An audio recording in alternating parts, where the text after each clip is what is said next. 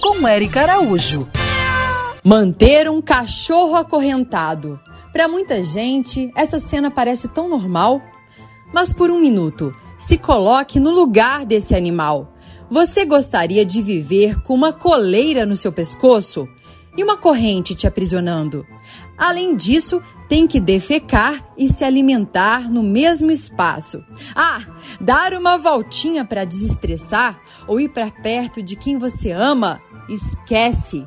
E com o tempo, tudo isso vai causando feridas na pele, a vida vai ficando triste e qualquer um adoece.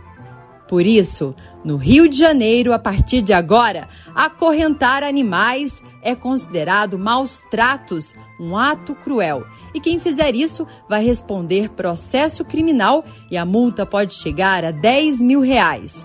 É uma lei de autoria do vereador Marcos Paulo e já foi sancionada pelo prefeito. Tá valendo! Os valores arrecadados serão destinados ao Fundo de Proteção Animal do município. E a ideia é que essa lei sirva de inspiração e seja aplicada também em todo o Brasil.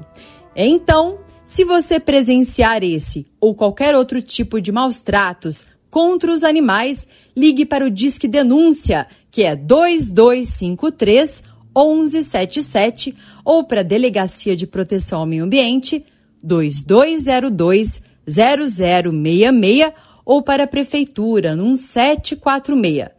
A proteção aos animais é um sinal de progresso para o bem de toda a sociedade.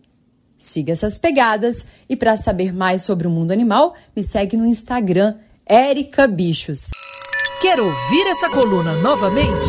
É só procurar nas plataformas de streaming de áudio.